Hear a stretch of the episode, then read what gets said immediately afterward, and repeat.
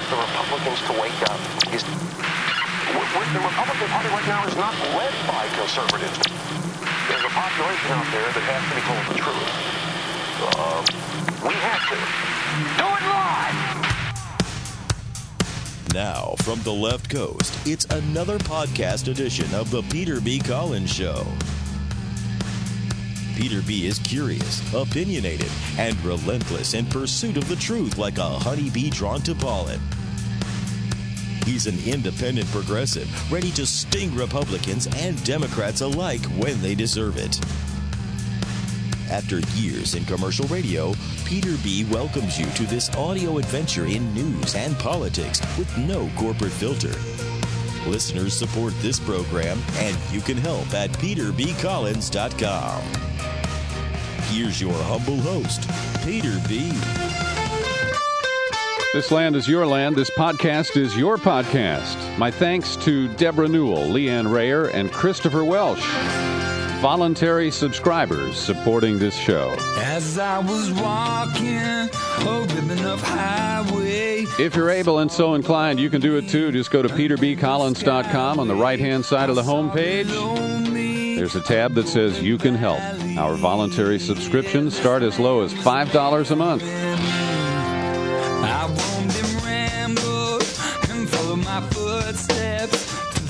I had planned to bring you two segments in today's podcast, but due to scheduling issues and the importance of the Alvin Greene story from South Carolina,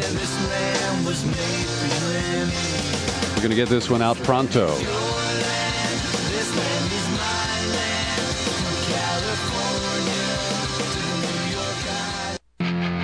And the Peter B. Collins Show continues, sponsored by the Organic Wine Company. Go to organicwinecompany.com and find out about the Peter B. Collins Organic Wine Club. I walk a lonely road, the only one that I have ever known. Don't know where it goes, but it's only me and I walk alone. Somewhere in South Carolina, it's Alvin Greene Day.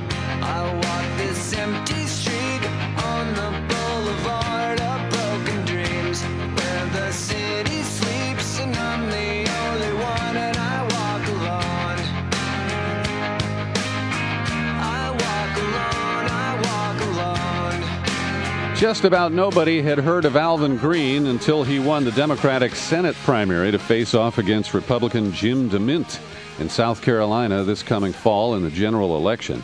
And so we brought back Brad Friedman from BradBlog.com. We just talked to Brad last week about some of the uh, weirdness and anomalies of Super Tuesday primaries in this country.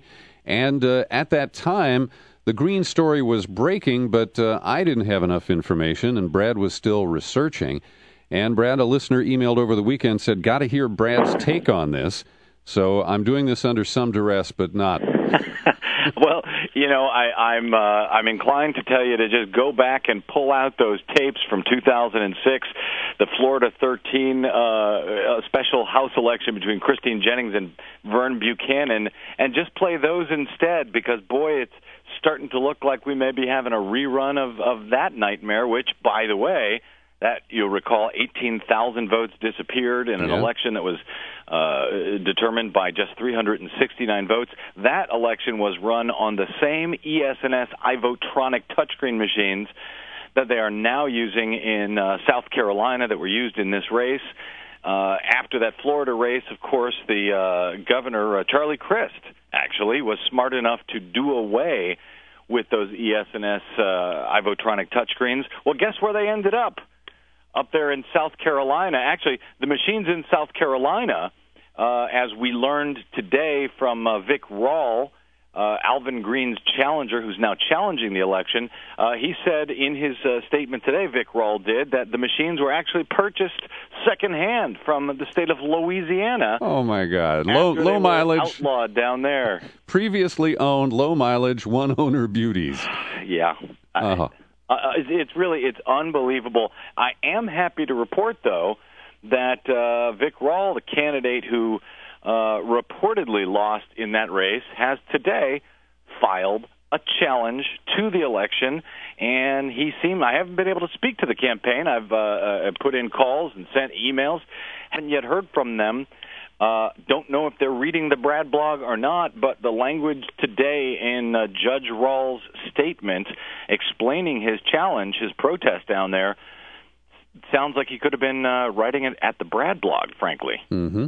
Well, let's give a little background here. It was last Tuesday that Alvin Greene, according to the vote tallies, received 59% of the Democratic primary votes. Now, it's an open primary, so Republicans may have been uh, quietly playing a game here, trying to pick the weaker of the two Democrats to face off against Jim DeMint, who is a certifiable knuckle dragging uh, Neanderthal Republican uh, who has been uh, an obstructionist uh, unparalleled uh, against uh, the Obama administration on appointments, on bills, you know, f- facing cloture. He's he's a real problem for the Democrats.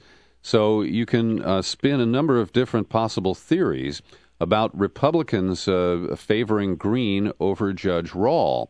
Um, but as you have uh, very ably covered, and with some backup from uh, 538.com doing some of the statistical analysis, um, this seems to be one of the most far fetched results uh, that we have encountered, and we've seen some doozies over the years. We have seen some doozies, although this could outdo them all if uh, you know th- this continues to move where it, seems to be going, and if it proves that there was in fact election fraud on these uh, on this electronic voting systems, I would say that uh, as a matter of fact, uh, it could prove to be Jim Dim- Jim DeMint's Waterloo, mm-hmm. but that's uh, uh, it remains to be seen because we don't know what happened. We do know that the paper-based absentee ballots um, go 11 points more in favor of Rawl than Greene. Mm-hmm. Now, if uh, some of the speculation out there, you know, Greene was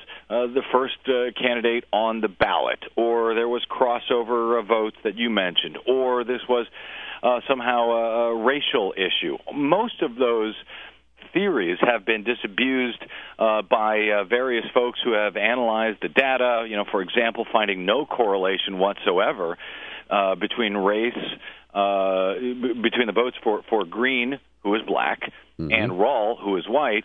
Uh, they found no correlation of that looking at the county by county returns and comparing those returns to the uh, non-white percentages of registered voters in each uh, in each county.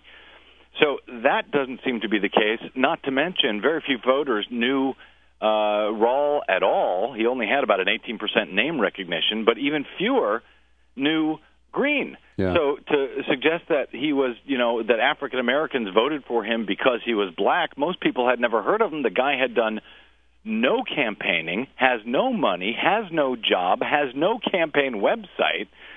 So it's somewhat far fetched to think that the you know the African American community turned out uh, to support one of their own in this race because they they wouldn't have even known that he was one of their uh, quote unquote own. Well, that would seem to be the case. Now there has been some speculation again that uh, African Americans recognize the name Greene when it has an e on the end mm-hmm. to be an African American surname.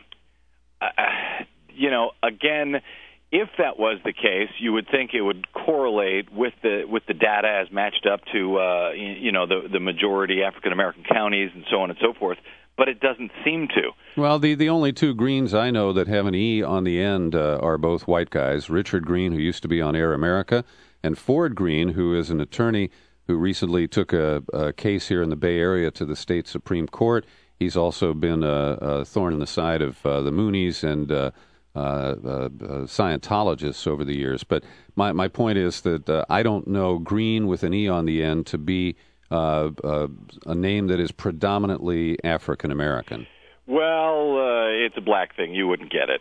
Okay, uh, I'll accept that. but I, I, you know, in, in truth, I, you know, I don't know. It, it is just more, you know, speculation. And you had mentioned 538, and they've been, you know, doing terrific statistical analysis of all of this, and have essentially now narrowed down the possibilities to just two.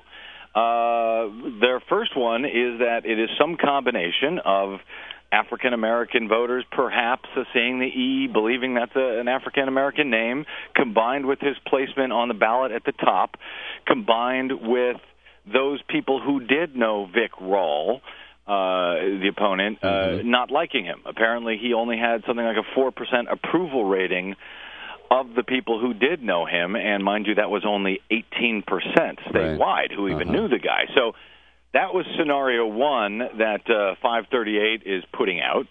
Um, you know, some combination of all of those factors to give him a 60 40 uh, uh, win over Vic Rawl. Problem is, that scenario doesn't really account for the 11 point disparity in the paper based absentee voting versus the election day 100% unverifiable machine voting. Mm-hmm. You would think if uh, you know those factors were in place uh, on election day, they were similarly in place on uh, you know in the absentee ballots, but that's not the case. Their second scenario is, uh, as uh, they to quote them, a devious uh, manipulation of the voting system, and uh, that's it. That's their two theories at this point. point, and I'll add a corollary to their second theory. It might not be devious manipulation of the voting system; it may just be error you know, Peter, you and I have talked over the years mm-hmm. about these voting systems, specifically the ES&S voting system, their touchscreen system, just failing in election after election after election. Uh, we don't know that it was gamed, for example, in Florida 13 and in that uh, 2006 special election I, I mentioned, but it might have been. Fact is, nobody knows what happened. Nobody knows if it was error or fraud or anything else uh, it may just be a failure because we had all of these reports of voters who were unable to cast their vote for Christine Jennings. The ballot, you know, the, flipped on the touchscreens right before their face to either no candidate at all or to her opponent, Vern Buchanan. Well, Vic Rawl, in his statement today, hinted at some of those facts uh, occurring in this race as well. He says he'll release the full details on Thursday, uh, as far as their finding goes. But he noted today that uh, well, let me let me read to you from his statement if I could. Yep, I've got uh, it up. Go right ahead. He says, uh, well, this is the second reason. Well, let me read. The first reason he says was the because of the analysis of election returns themselves indicating irregularities. We mentioned some of those in the absentee versus election day results. And then, secondly, he says there are many voters and poll workers who continue to contact us with stories of extremely unusual incidents while trying to vote and administer this election. These range from voters who repeatedly pressed uh, the screen for me only to have the other candidate's name appear. We've heard that before with Christine Jennings. Indeed. To poll workers who had to change program cards multiple times, which is exceedingly troubling. We've also heard that before, Peter. When mm-hmm. uh, you know, in election after election, when you hear about these uh, this uh, vote flipping going on, a lot of times election officials will come in. They'll uh, jigger with the uh, the uh, very sensitive memory cards. They'll replace them in the middle of an election, which I have argued is absolutely insane, since the ballot information and all of the results are on that card, which you know is an exceedingly easy way to game an election via those cards. Uh, and so they're, they're getting reports of that. And he says uh, finally, uh, at least one voter in the Republican primary who had the Democratic U.S. Senate race appear on her ballot. That has echoes of my own experience that we talked about in the last podcast, Peter. Right. Uh, when I tried to vote on an ES&S system out here in Los Angeles, and it gave me the wrong ballot. That happened uh, last week uh, on the Super Tuesday election out here in California. It happened two years ago in June of 2008 to me on those same ES&S systems. So they're hearing a lot of the same things that uh, that I was hearing, and I was delighted by Vic Rawl's third reason given for challenging this election, which he says quite directly. Third is the well documented unreliability and unverifiability of the voting machines used in South Carolina. Unverifiability. That's yep. what I have been on and on about for years. I will even go so far as to say if Alvin Greene won legitimately and every vote was recorded accurately as per the voter's intent, the fact is it is impossible for anybody to verify that as a fact. And that is, as I've said over and over again, Peter, a grave threat to our democracy. And people can read Judge Rawl's statement. His last name is like Lou Rawls without the S, R A W L. And his website is vic, V-I-C, vicrawl.com. There's also a contact form there for voters in South Carolina to report anomalies like the ones we just described. And so I hope that uh, all of our listeners in South Carolina, both of you, I, actually, I don't know, uh, will uh, step forward if you have any information that could uh, uh, shed some light on what actually occurred. Now, Brad, it is courageous what you just pointed out. The third item here that candidate Rawl put in, which is that uh, these machines are unreliable, unverifiable. But the corporate media in this country, while reporting this case, and also reporting some of the good work of uh, people like Bill Press on radio and Keith Olbermann on television in exposing the inexperience and um, I mean it's it's almost uh, astounding to watch Olbermann's interview with candidate Greene. Uh, this guy doesn't know nothing about nothing. Yeah. And uh, he's got this uh, felony obscenity uh, case uh, outstanding that he refuses to comment on. When he was talking with Olbermann, there was clearly somebody in the background coaching him, almost the way Bush had that gizmo on his back, where voices would tell him how to answer a tough question at a news conference. And uh, so, you know, the media is covering this case, but for the most part, they are avoiding uh, the issue that election uh, uh tabulation problems, that the voting machines themselves could be suspects in this uh, potential heist. Yeah, as usual, that's what they do. They go out and they backwards engineer reasons why this could be legitimate. Now, it could be legitimate, but I'm not interested in speculation. What I'm interested in is anybody out there who has proof that Alvin Greene won the uh, Democratic nomination uh, for the U.S. Senate candidacy. If anybody has proof of that, please share it with me. I think it would become you know very handy for the nation. So yeah, once again, we saw the New York Times, Gail Collins speculating about uh, how it is that Alvin Greene might have won. No relation to yours truly, by the way. Uh, that's right, Gail Collins. You, uh, good point. Uh, AP was doing the same thing, using the word conspiracy theories. Unfortunately, I was sad to see uh, and to one extent, Donna Brazile on uh, this week uh, on Sunday, talking about conspiracy theories. Though she did say, you know, they were conspiracy theories she might uh, subscribe to in the future. We'll see. And then today, just before uh, jumping on air with you here today, Peter, uh, Donna Brazile was on CNN and spoke quite directly about her concerns about the touchscreen voting machines and the fact that they are unverifiable. I can tell you this much Donna Brazile reads the Brad blog very, very closely.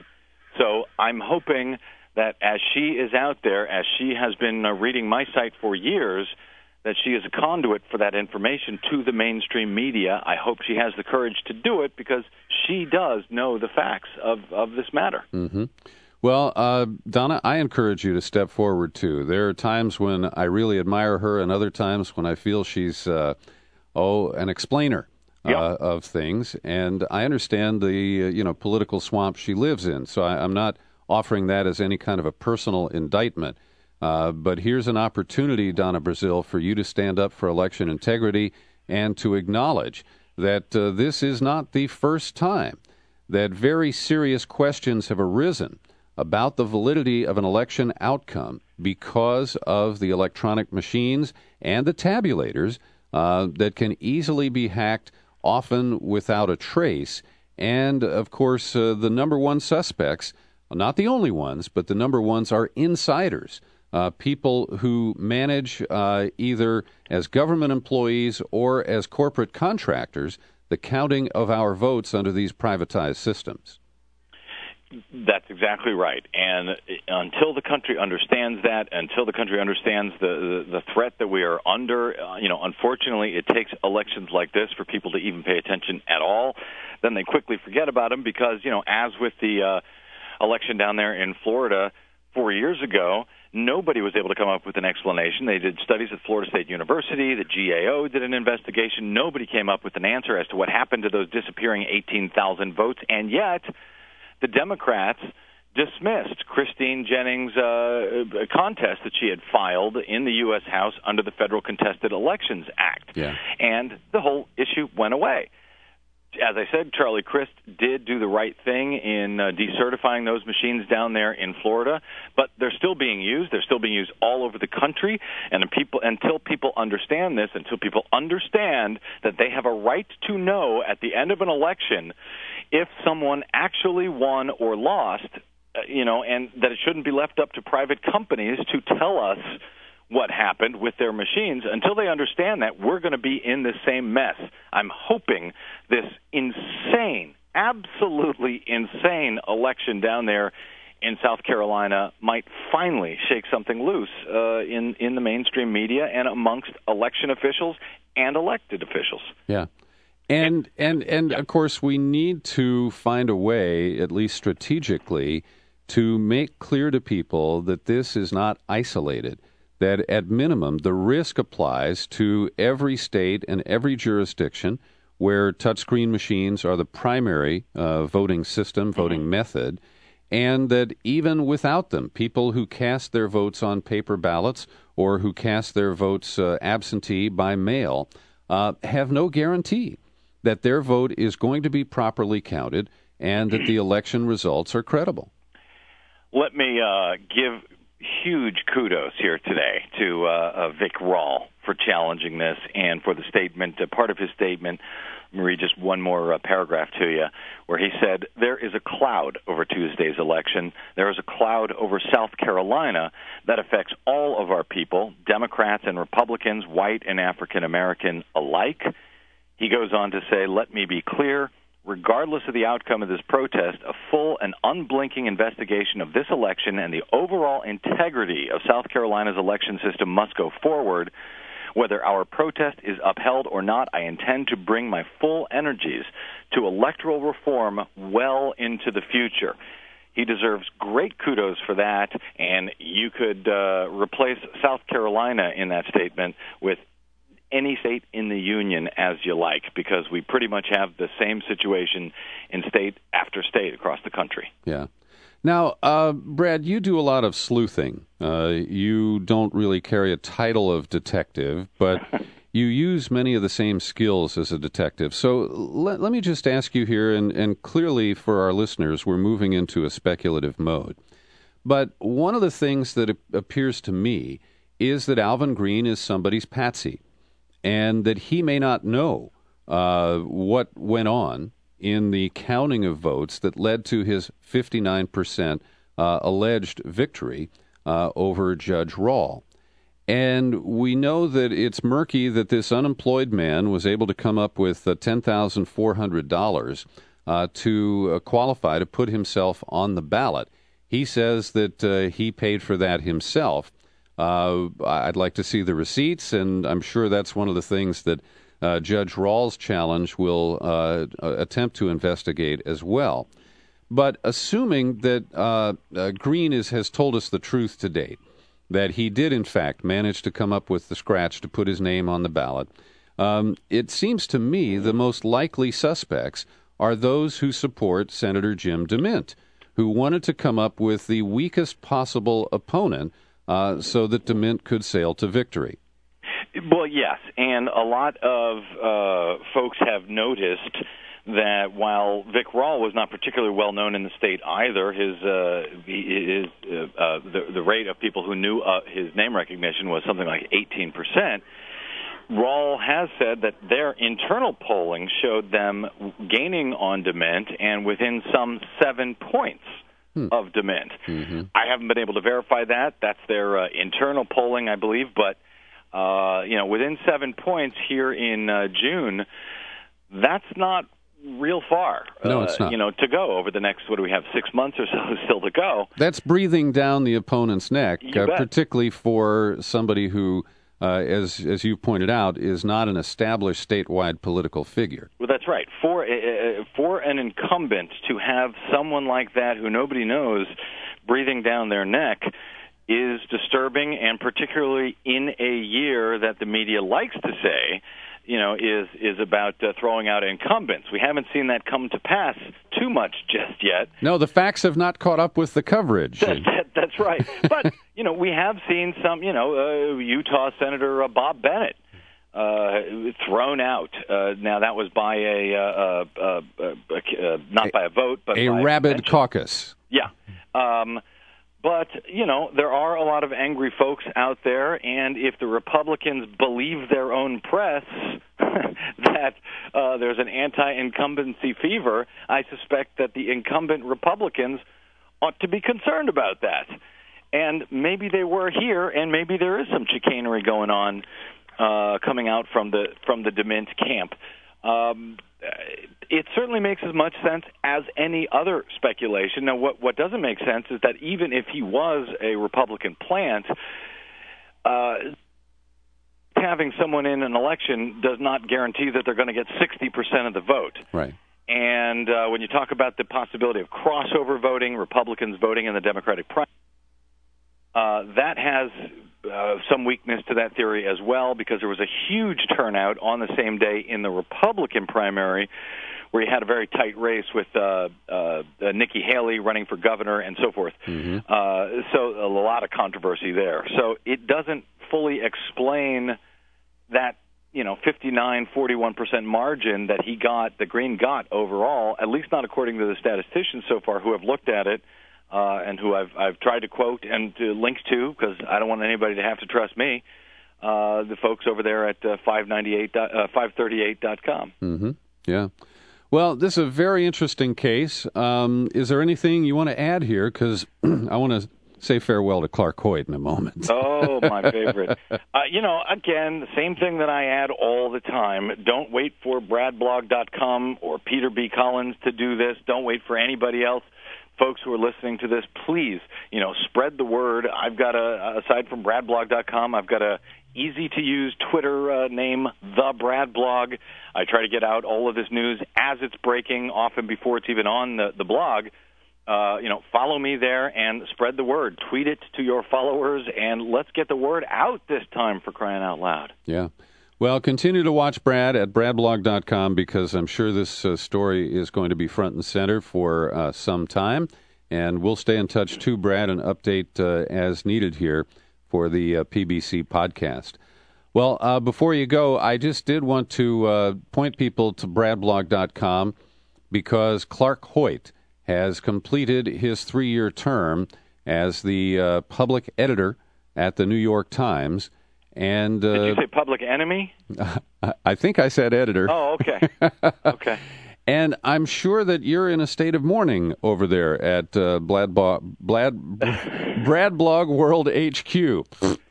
yes, I'm very sorry to see him go, although not nearly as sorry, I'm sure, as the 400,000 member families of uh, Acorn, the low and middle income uh, families who uh, worked with Acorn, you know, to fight anti-poverty issues, to fight to uh, uh, to register folks to participate in their democracy.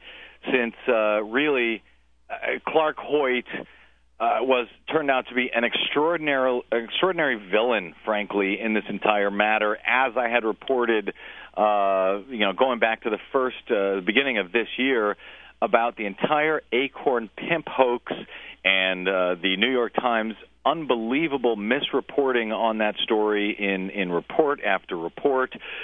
We had hoped that uh, Clark Hoyt, the public editor, the reader's representative, would jump into this game, take a look at the actual facts as I had very clearly presented them, and come back with a finding that yes, the New York Times screwed up big time, and that their coverage, in fact, you know, helped lead to the uh, Acorn being defunded and essentially putting Acorn out of business. Unfortunately, Clark Hoyt came in and made excuses, turned out to be an apologist for the newspaper. Uh, and that kept going on for a matter of months until he finally said, Yeah, you know what? Maybe I got a little bit of it wrong. Maybe the New York Times got a little bit of it wrong. They issued a partial correction, but by then the damage was done. And it unfortunately it wasn't just the Acorn story. There were other ones like it. uh, Clark Hoyt ill served the readers, frankly, ill served the newspaper, the once great paper of record. Um, and on Sunday, when he penned his farewell column, uh, he decidedly did not mention his astounding failure as he wrote his leg tried to you know craft his legacy there in his final column he did not mention his extraordinary extraordinary failure uh, on the acorn issue uh, because frankly I think he's a bit of a coward and a loser and good riddance Clark Hoyt and, and Brad as I'm thinking about this uh, this really is the most vivid example of a Joe McCarthy smear that we have seen, and it remains unacknowledged. You know, at the time when Joe McCarthy was demonizing people and calling them communists on, you know, very flimsy guilt by association uh, type evidence, yeah, uh, there was a widespread awareness at the time of what he was doing. Now there was approval for it because we were you know, in the depths of the Cold War, and uh, people were all amped up about the big commie threat. Yeah. But still, uh, the techniques that he was using were called out famously by Edward R. Murrow. And yet today, we don't have a Murrow right. in the media who has really stood up and stood for Acorn against this smear. And neither do we have any political leaders who were willing to stand up and say, you know, we got this wrong, and we were we were railroaded by a kid with a video camera, uh, a right wing noise machine that fed it to Fox, and from there the virus spread to the rest of the media who were desperate to catch up on this uh, bizarre, you know, little little uh, contrivance that uh, O'Keefe. Hoax. It was a hoax. Yeah, that O'Keefe uh, generated. Yeah. And even today, as Acorn sits in ruins, and as you point out, nearly half a million families uh, have suffered to some extent uh, because of this. Uh, th- there's no one who has come forward to say um, this was a real miscarriage of justice. This was a, a crime that was, uh, you know, that rippled through the the corporate media in this country, and everybody is smugly sitting back there just saying, "Well, Acorn was bad." And whether this uh, really happened the way it did or not is immaterial yeah. because we've, uh, you know, ferreted out this uh, this awful organization out of our, our national landscape. It, it, it's really appalling. Yeah, this four decades old organization, anti poverty, pro democracy. I suppose the closest we have right now uh, to that Edward R. Murrow character to call this out in the so-called mainstream has been Rachel Maddow mm-hmm. on MSNBC. She has done some good reports on this, and and most recently she did. Uh, we've got it also still on the front page, I think, at Bradblog, um, a report uh, comparing the difference between uh, the reaction from the Republicans and it could even apply to Democrats here because Democrats also, you know, voted to defund Acorn. But the the reaction uh, by the Republicans to what turned out to be completely phony hoax tapes uh, concerning Acorn, where no one ever died, where there was not a single vote ever cast illegally. Uh, comparing that to the Republicans' reaction to BP where 11 people died and how they haven't, you know, said boo about it really in truth.